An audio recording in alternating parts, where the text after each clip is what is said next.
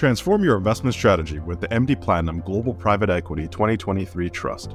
This unique offering, exclusive to physician families, uses non traditional strategies that allow you to diversify your portfolio and potentially help grow your wealth over the long term. With access to institutional level private equity opportunities, this solution could be what you need to help you meet your financial goals. Learn more about this limited time opportunity at md.ca slash private equity. Hi, I'm Mojola Omole. I'm Blair Bigham. This is the CMAJ podcast.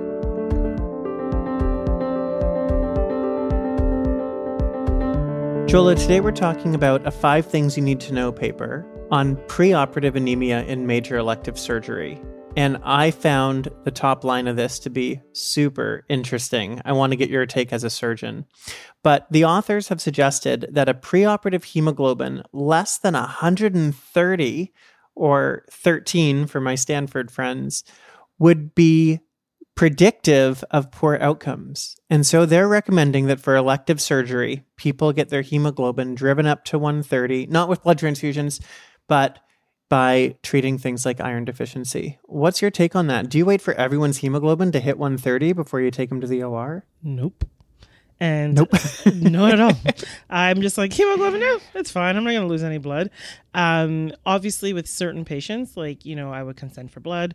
But when they describe the complications you can have, it really was for me at least practice changing to want to be treating this and not just saying, "Oh, it's not 60. It's fine."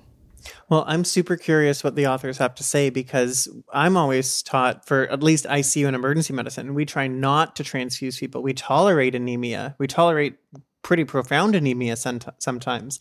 And so to hear that even a, a hemoglobin of 120 can be predictive of a poor outcome after an elective surgery. I just find this so fascinating. So I'm really excited to get into it with the authors here. And then afterwards, we're going to talk to um, one of our dear friends, a hematologist who's been on this show before, uh, who's going to help us understand a little bit more about how we should be achieving optimum hemoglobin levels before elective surgery. and also talking about, um, in particular, just the difference in target levels uh, between male and females. I'm really looking forward to this. Let's get into it.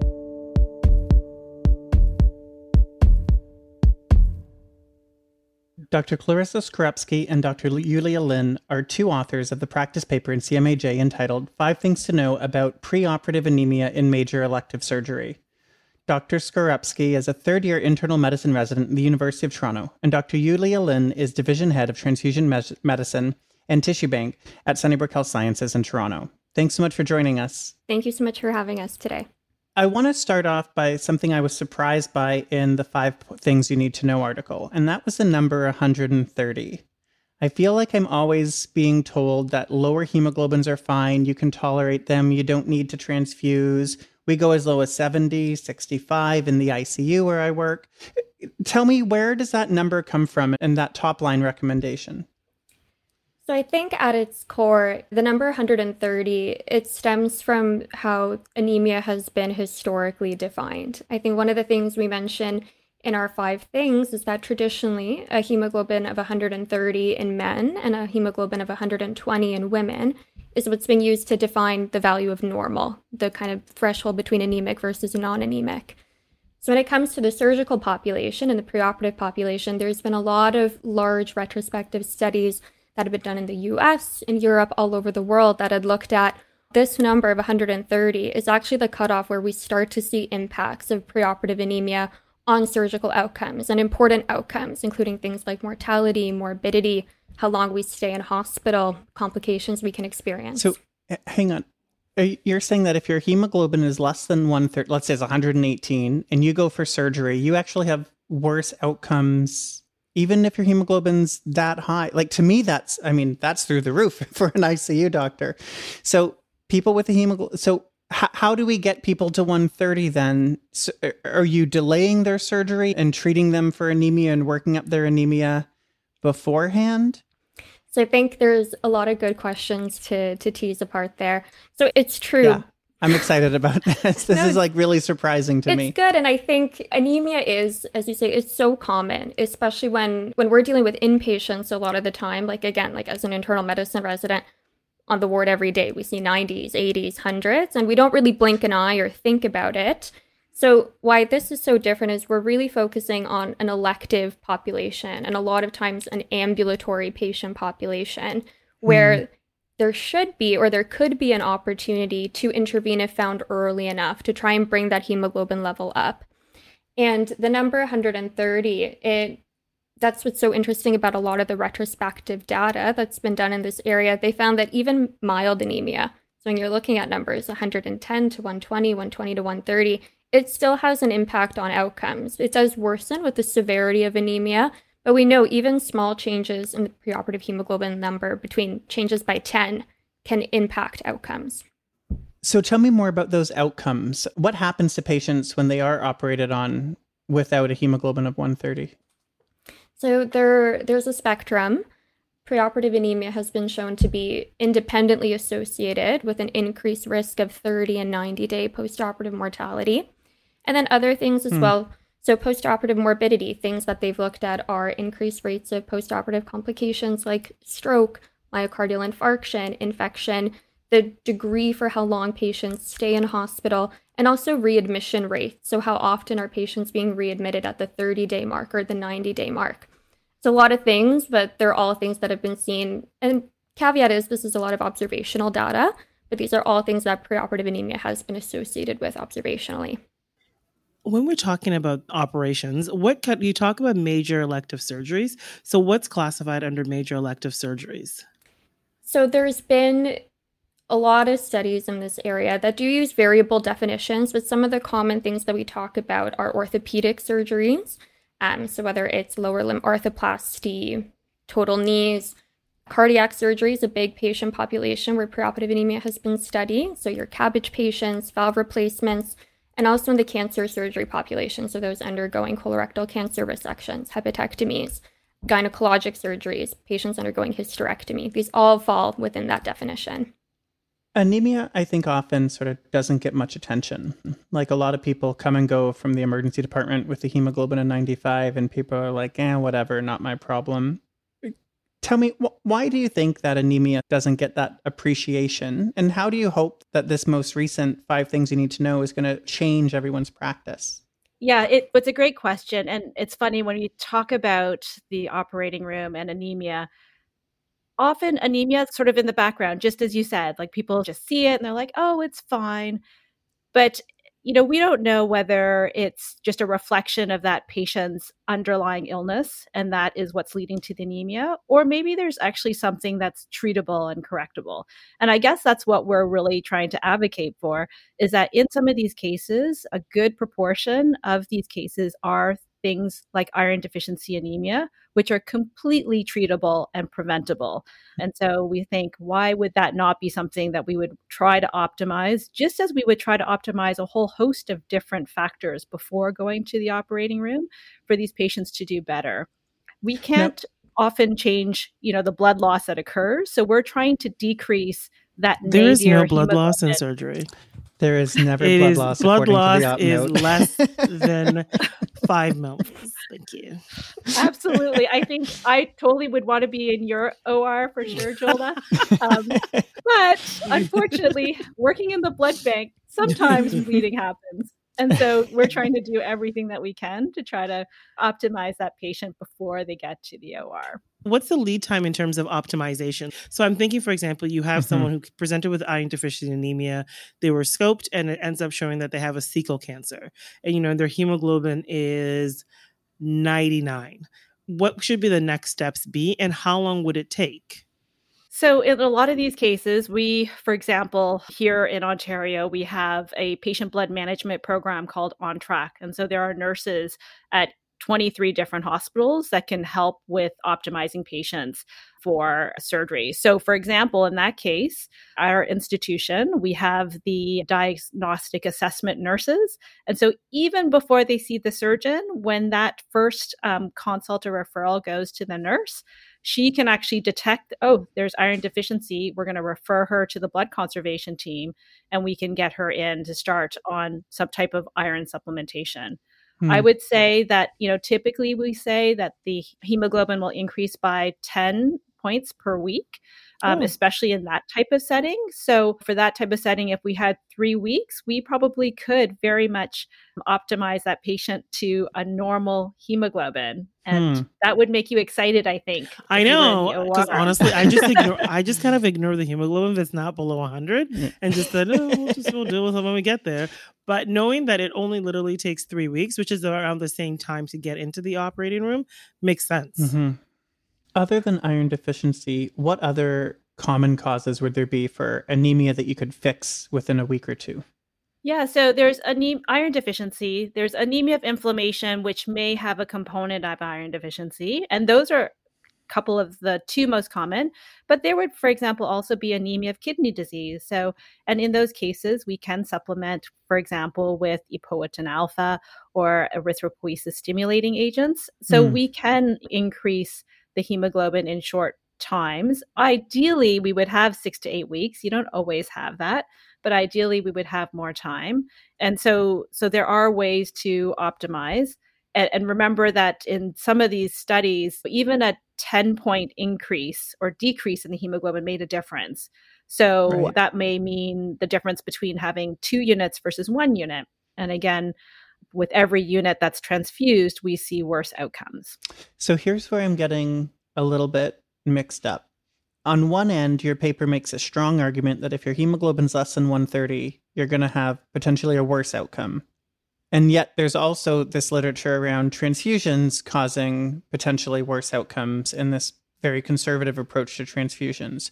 Help me reconcile those two things. Is it the transfusion itself? Because it's like a graph from somebody else that's causing outcomes to be worse? Is it the volume? Is it, I'm just kind of mixed up on that.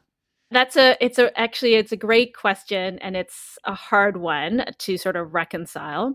I think when you look at it for transfusions post-operatively, we don't know whether the worse outcomes that we see in observational studies are due to the fact that the patient got to the point where they needed a transfusion. So all these bad things happen like you have myocardial mm. ischemia you have a stroke you have all of these other things that happen because you're so anemic and then you get the transfusion. So, is the transfusion just a confounder and a, a sign that the patient dropped to that level in the first place versus transfusion adding an additional poor prognostic factor? I will say that if you look at randomized control trials of transfusion at different thresholds, 70 versus 90, there's no difference in outcomes, mm-hmm. um, different differences in the amount of blood that people receive. And there's differences, I think, in transfusion reactions, but that hasn't been definitively shown.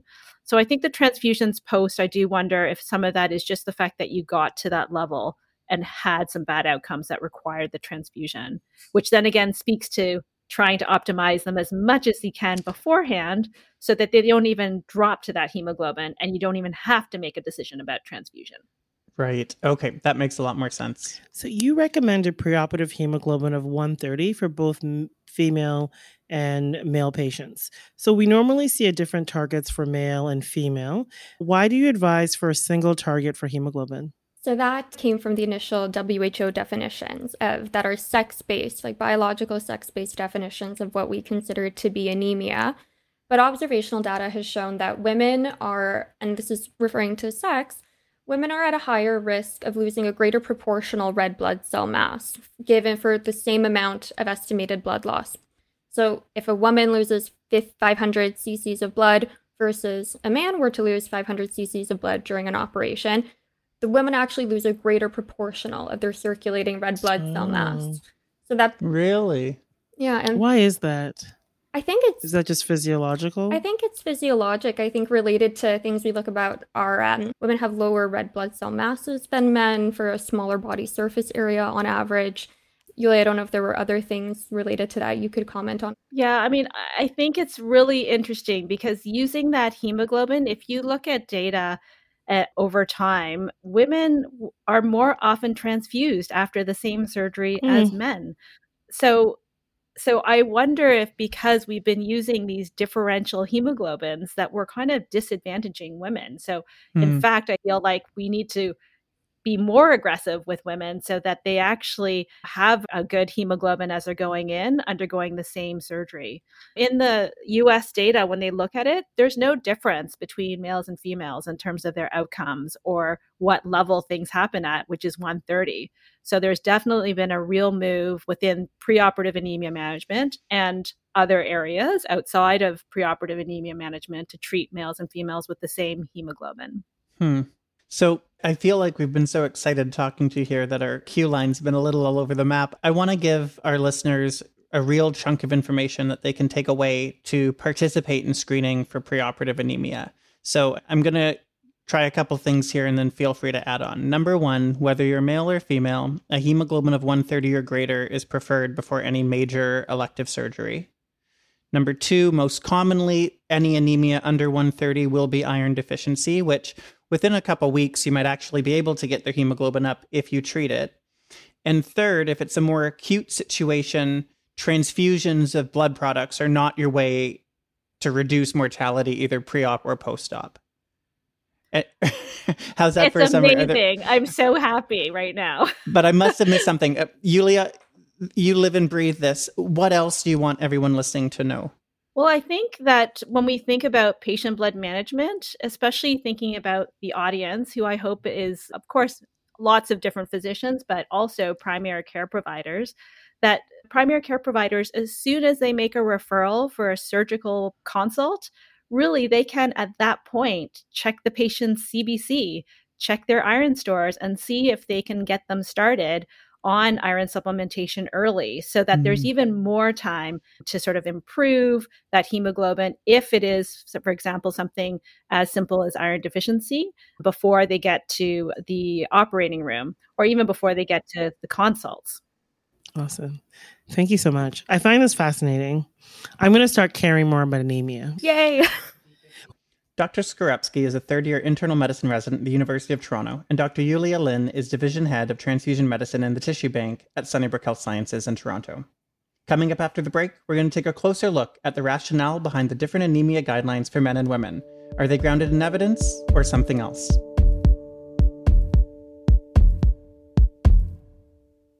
Dr. Michelle Sholzberg is the head of hematology oncology and the director of the Hematology Oncology Clinical Research Group at St. Michael's Hospital in Toronto. As we mentioned before, the CMAJ practice paper recommends a single standard for preoperative anemia for both men and women. That's a shift from the current WHO guidelines. We're going to take a critical look at those guidelines with Michelle. Thank you so much for joining us again, Michelle. How are you? Thank you, Joel. It's wonderful being here. Thank you for putting up with me again. No, you're one of our favorite guests. So, currently, the WHO guidelines, what are they for diagnosing anemia in, I guess, biological men and women? Great question. So, currently, the WHO suggests sex based thresholds for anemia. So, in biological males, the threshold to define anemia is a hemoglobin under 130 grams per liter, and for females, under 120. Uh, so I guess my first question is why? That's a, another really great question and a really loaded question. And I'm about to give you a loaded answer. So, this is an example of structural discrimination in medicine. The WHO first put forth these recommendations in 1968. And this was on the basis of four published reports and one set of unpublished observations, only which two of only which two, in fact, looked at sex based differences in hemoglobin thresholds to define anemia. So, as a clinical epidemiologist, we would define that as data that is at very high risk of bias and certainly outdated. And why that's particularly problematic is it normalizes possible anemia amongst females. Where did this come from? Why do we think that females have a different hemoglobin threshold? Largely, we are learning that this is due to untreated iron deficiency amongst women or individuals with the capacity to menstruate of reproductive age And that is because people who menstruate lose at least 15 to 20 milligrams of elemental iron per cycle, and they may or may not get pregnant. And with each pregnancy, it takes about a gram of iron to make a baby, to make the extra maternal blood volume, to account for the lochial losses, to account for the placenta to be produced. And I know a gram doesn't sound like a lot of iron, but that's equivalent to 177 large steaks. So it's really easy to be iron deficient when you're regularly menstruating and because iron rich foods are expensive. And also, it's really easy and, in fact, impossible to eat your way out of iron deficiency in pregnancy. So it just uh, becomes very problematic throughout all of those years. So, just going back, what do you think the impact of having this, and I think you've touched on it a bit, like having this differences in guidelines, like in the terms of the quality of health, quality of life, and health for women who menstruate? What is the impact of this? The impact is huge and multifaceted because essentially laboratory based thresholds are what defines our concept of normal as clinicians, right? And as clinicians, when a result comes from the lab, and if it's flagged or not flagged, that really shapes our view of the patient and their experience, right? So, the impact of iron deficiency, even in the absence of anemia, is substantial and it's associated with a decreased health related quality of life.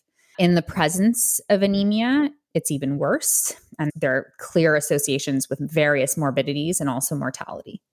But we know in individuals with iron deficiency in the absence of anemia that health related quality of life is lower on the basis of fatigue, lower IQ on the basis of diminished attention, memory, and speed, lower exercise tolerance, diminished cardiovascular reserve, so, of course, as a hematologist, I'm totally biased about the importance of iron for erythropoiesis and production of red blood cells. But iron is important for many cells in our body, ranging from myocytes to neurons to cytochromes in our liver and other metabolic enzymes. And it's even directly involved in the generation of ATP.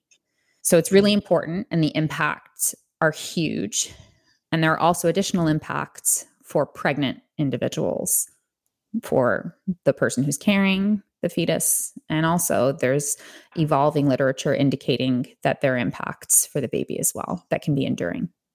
It's astounding just to think about it. I guess it's a, it's also nerve wracking to think about how many more systemic inequalities do we have, not just in the delivery of healthcare, but in something that's supposed to be either high or low, not knowing that it's actually built on discrimination and some or, uh, or all sorts of inequities.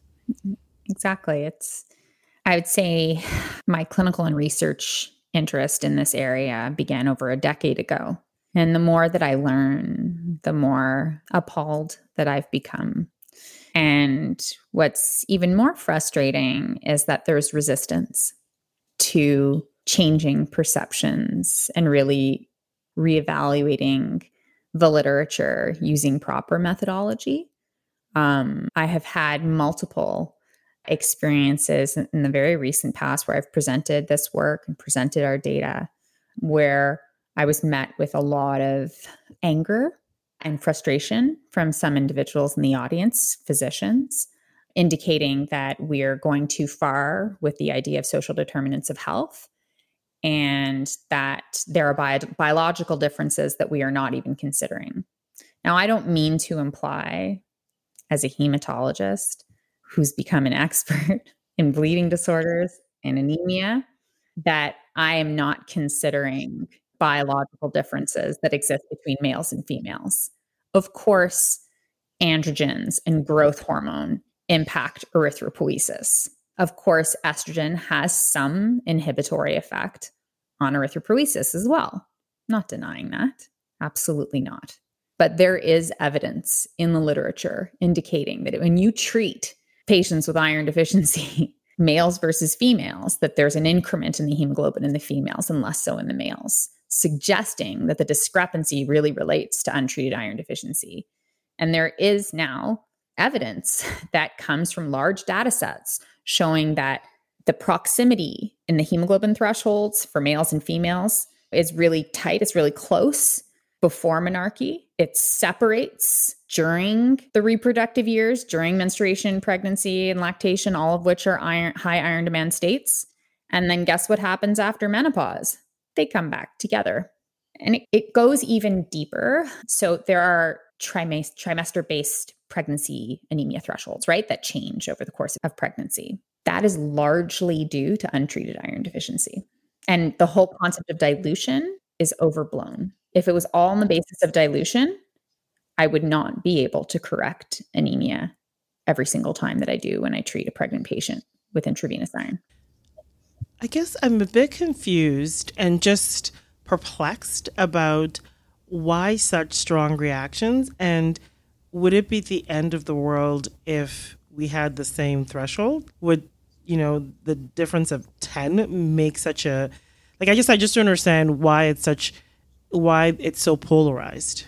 Like hasn't the World Health Organization revisited this? So there have been meetings in the recent past to discuss revisions. This was another really important, but I must say distressing learning for me. I've come to realize that anemia is very political. So, what? I know. How is Why? anemia political? I know, right? Well, because we are privileged. We lived in we live in Canada and we live in a place where people can have access to healthcare services universally. We don't have universal pharmacare, of course. Anyways, in general, we're doing pretty well, right? So we know that globally, 30% of the population has anemia. And the majority of that anemia is due to iron deficiency.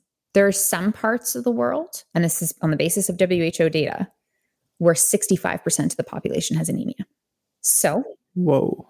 If we were to reframe what's normal versus abnormal, then that means that we're redefining the proportion of the population or the prevalence of a disease state in a given country would that not mean we need to do more about it? Like, I don't understand. So, no, it would make it look like someplace suddenly had way more anemia than it did the year before. Is it like a KPI? Like, countries are like, we're going to reduce anemia. And if you, I don't know, remember that West Wing episode where they wanted to like redefine something and then they couldn't because it would look like there were more Americans without jobs just by redefining it? Is I guess it, for me, okay, so. But what I feel like I'm seeing is that by not redefining it, you get to ignore a problem and not actually come up with solutions to treat it instead of saying, okay, well, we know that this many countries have iron deficiency in its population. Let's make this a target. But it's like, well, let's just pretend it's not there. It's like how I do with my bills. I don't open them, so there's no bills. and it sounds like it's not just the lab threshold. Like I can think of a thousand times when I've heard a colleague say, to say a pregnant woman, oh, don't worry, your hemoglobin's 97. That's pretty good for someone who's pregnant and just moved right on, right? Like next, mm-hmm. not even checking iron. I do that too. Oh, your hemoglobin's 97? Eh, you're pregnant. There's this threshold in our own minds, like that anemia just doesn't matter. Yeah. Right. Because it's been normalized. Exactly. Right. And also by the guidelines. But I don't want to imply that this isn't really tough to address. And it's not that it's so tough to address with that one individual patient who's in front of you, but you know, the three of us are busy clinicians, right? Lots of patients over the course of the day, you're reviewing lots and lots of lab tests. The sheer prevalence of this problem is enormous. And because it's so common, it requires not just oh the treatment and et cetera it requires access to treatment access to education because it just isn't as easy as saying here here take your iron pills see you later well there are estimates up to 70% of patients on iron supplements oral iron supplements have gi side effects so it's not so easy it's not so easy and access to intravenous iron not so easy access to medications to control heavy menstrual bleeding not so easy there are lots of barriers to care from a women's health lens. Of course, when I'm use, using the word woman and women, I'm I'm using it honestly deliberately to highlight some pretty important knowledge and care gaps for women. But of course, I don't mean to sure. be exclusive. It refers to all patients who have the capacity to menstruate. I don't want to move on from this global and systemic chat, but I do want to get into sort of the individual patient challenges. And you mentioned getting IV iron for someone which for family doctors can be like nearly impossible. And I have people sent to the ER for iron transfusions just because the family doc's like, that's the only way you're going to get iron. Just go to the ER. Or patients who come to the ER frequently and say, I'm just here for iron. And like for me, it's I'm like, cool, like I can do that for you, but how silly that you had to wait four and a half hours just to see me so I could write for some IV iron. What are some of the sort of lower hanging fruit that we can work on so that clinicians in Canada can get people iron when they think they need it? That's that is the point. Blair. That is the point. I feel like you're going to have an aneurysm, no. Michelle. No one else can see you on camera but Jola and I, and you're like literally losing it. the problem there is also systemic. So, access to infusion centers is a challenge. Private infusion centers require private insurance or ability to pay out of pocket. Which demographic of individuals is most commonly affected by iron deficiency? Those of lower socioeconomic status, and also those of minority race and ethnicity. So, with one foul swoop right there, we've just ensured that more rich white people are going to get treated. What about public infusion centers? What about hospitals? Okay. Very few hospitals have the resources to dedicate infusion centers for non chemotherapeutics. And culturally, we are positioned for good reason to prioritize cancer care. And currently, non malignant hematology is underfunded. And many cancer centers are refusing referrals for patients with iron deficiency because they cannot accommodate the volumes. What I was thinking as we are talking is that by not addressing these inequalities, by resisting against it, we're actually holding ourselves back from innovation. Like this is something that is rich, whether you're doing it for lower income settings to figure out a way of delivering iron in an affordable, compact way.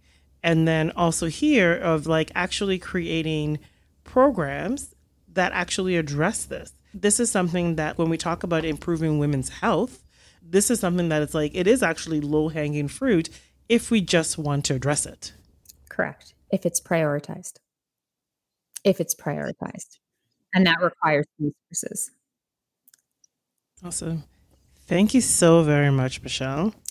We've covered a lot. Dr. Michelle Sholzberg is the head of hematology and oncology and the director of the Hematology Oncology Clinical Research Group at St. Michael's Hospital in Toronto. Thank you, Michelle. Thank you. Jola, sounds like being anemic is like an emergency. well, I think part of it is that, and I think anyone that works in women's health will say that when you're dealing with the female sex, that it is not prioritized. Like, you right. know, patients are are anemic. First of all, the guidelines for their anemia is different. So we're tolerating a higher degree of anemia, but then that's not even being dealt with properly. And even if they're not anemic, they could still be iron deficient. Exactly. So are you going to be ordering iron for people in clinic and delaying surgeries until you get that hemoglobin up? Like how does this change your day-to-day work? Well, I think for me, anyone, well, first of all, for anyone that's having major surgery, I now know that there's someone I can connect with at Scarborough Health uh, that can help me increase their iron within weeks, right? Right. Um, and so that I can do for patients who are having non-emergent surgeries, like their gallbladders, those type of things. I I am comfortable in starting someone on iron, and so it would be to order iron studies on them, make sure I CC the family doctor, start them on mm. some iron, and then check it again. I, I do think you it's the you wait it together. Like if we're already waiting three months for your surgery, that's a great time to like you know try and improve that, right? Um, so I think oftentimes as specialists, we kind of defer things to family physicians and say, well, you know, somebody else can take care of that. But this actually directly impacts the work that I do, right? And so this affects their morbidity and or also mortality. And even a simple gallbladder can become something more complicated. So definitely for me, this is practice changing. Right. For me in the ER, I'm just going to pay a closer closer attention to the actual hemoglobin and and sort of reset the numbers where I sort of say, ah, that's fine. Um, you know, look at the MCV, make a more concerted effort, maybe start adding iron studies, which is something we tend not to do very often in the emergency department. You know, maybe it's clinically appropriate in those circumstances to go ahead and just add it on because I can do something about it and I have a captive audience. They're there. Maybe I can offer them an iron infusion and and just get things moving for for that patient's yeah. symptoms for sure. And I think we really have to strongly advocate for, you know, benign hematology of anemia, mm-hmm. of like especially anemia, of having the, the ability for you not to be waiting years or I months know to get an iron infusion and having to go to the merge instead to get an iron infusion. The hematologists at my hospital are so busy with referrals, like they just can't, they just can't handle everything because they're I mean they work so hard. We gotta I I hear all the emergency doctors and hematologists groaning right now because we're like, oh, we need to investigate anemia more, but uh, we do. It sounds like the evidence is pretty clear on that. How we do that and who does that, you know, that's that's up for the system to to imagine for sure. Thank you for joining us on today's episode. I'm Mojola Omole. I'm Blair Bigham. Until next time, be well.